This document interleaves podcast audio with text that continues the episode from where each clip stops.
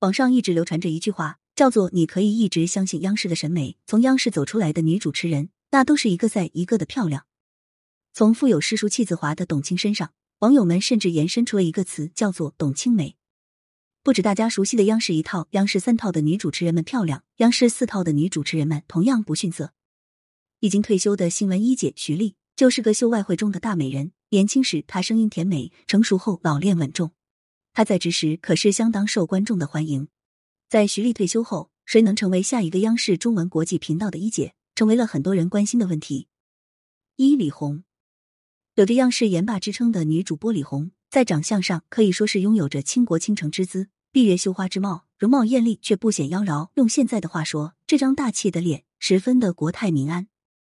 作为海峡两岸主持人，李红的文化素养并不低，随机应变的能力也很强，不少人看到她都觉得她一定是富阳长大的千金小姐，出身于书香门第，受过高等教育，对于诗书礼仪信手拈来。但现实并不是这样。李红从业至今一直非常低调，鲜少在人前提起过她自己的家事，也正是因为她的低调，还曾引出一桩官司。之前有网友扒出疑似某退圈女演员的账号常年累月的在爆李红的黑料，这些爆料的实质内容无非就是说李红出身卑微，家境不显，受过很多磨难，却受上天眷顾，翻身成人生赢家。该爆料的字里行间都透着一股酸气。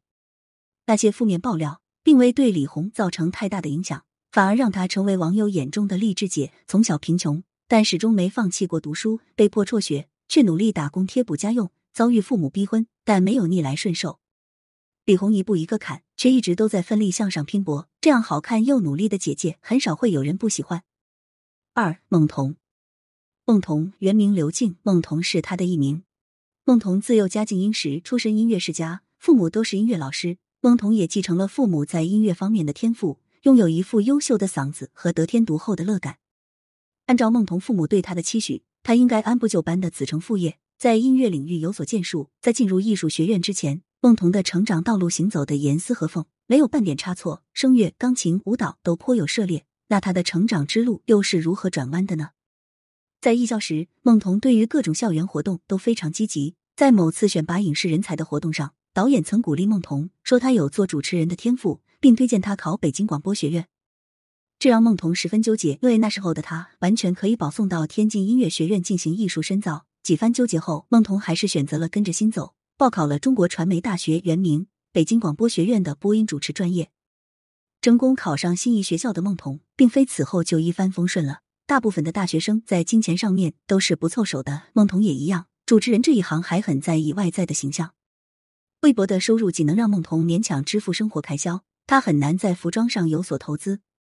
那时的电视台要求主持人自备服装，没钱的孟童只能接连三四期穿一样的衣服，这就使得他遇到了一些风言风语。制片人知道后更是直接说他，你是主持人，晃来晃去怎么就一件衣服，你不怕观众议论吗？被批评的孟童很诚恳地对制片人说了自己的窘境，制片人最后也被这个女孩的真诚所打动，拉了她一把，为孟童找来了服装赞助。孟童也没有辜负他人的好意，在主持人这条路上一路高歌地向前奋进着。三、王端端。从沈阳电视台知识与生活电脑时代栏目的主持人到央视主持人，王端端一路走来并不容易。上世纪七十年代末出生的王端端现在已经四十多岁了。在一九九七年，王端端参加了沈阳电视台的主持人考试，从这开始走上了主持之路。王端端不是科班出身，也没有面对镜头的经验，那时他拿到的题还是一个非常棘手的题，关于现今女大学生三陪现象的看法。面对这样一个尖锐的题目，王端端没有丝毫的避讳，果敢自信地输出自己的观点，最终获得了一众评委的赞誉，顺利入职沈阳电视台。王端端大学毕业后被分配到辽宁电视台，担任辽宁电视台幸运五十，不是央视的幸运五十二和第一时间栏目的主持人。正是这两档节目让观众们开始对王端端留有印象，为他后期庞大的路人缘奠定了基础。后来王端端又参加了央视电视节目主持人大赛，并在比赛中获得了很好的名次。在之后央视西部频道招主持人的时候，王端端成功入职央视。从二零零三年起，王端端就扎根在了央视四套、环球三百六十、新闻六十分、中国新闻等节目，让王端端在观众面前混了个脸熟。他出色的主持能力和身上的知性美，让他非常有观众缘。二零二零年四月，王端端又一次出了圈。那时正值俄罗斯的疫情肆虐，个别民众的生命被无情的疫情掠走，王端端在讲述这段新闻时忍不住泪洒当场，此后王端端流泪就成了网友们讨论的又一热点，最美女主持、最有爱心的播音员等称号纷纷被网友们灌在了王端端身上。如果说马龙是乒坛的六边形战士，王端端应该就是主持界的六边形战士之一，全能型人才，她没有明显的短板，不少人都觉得她是徐丽的接班人，央视四套的下一任新闻一姐。结语：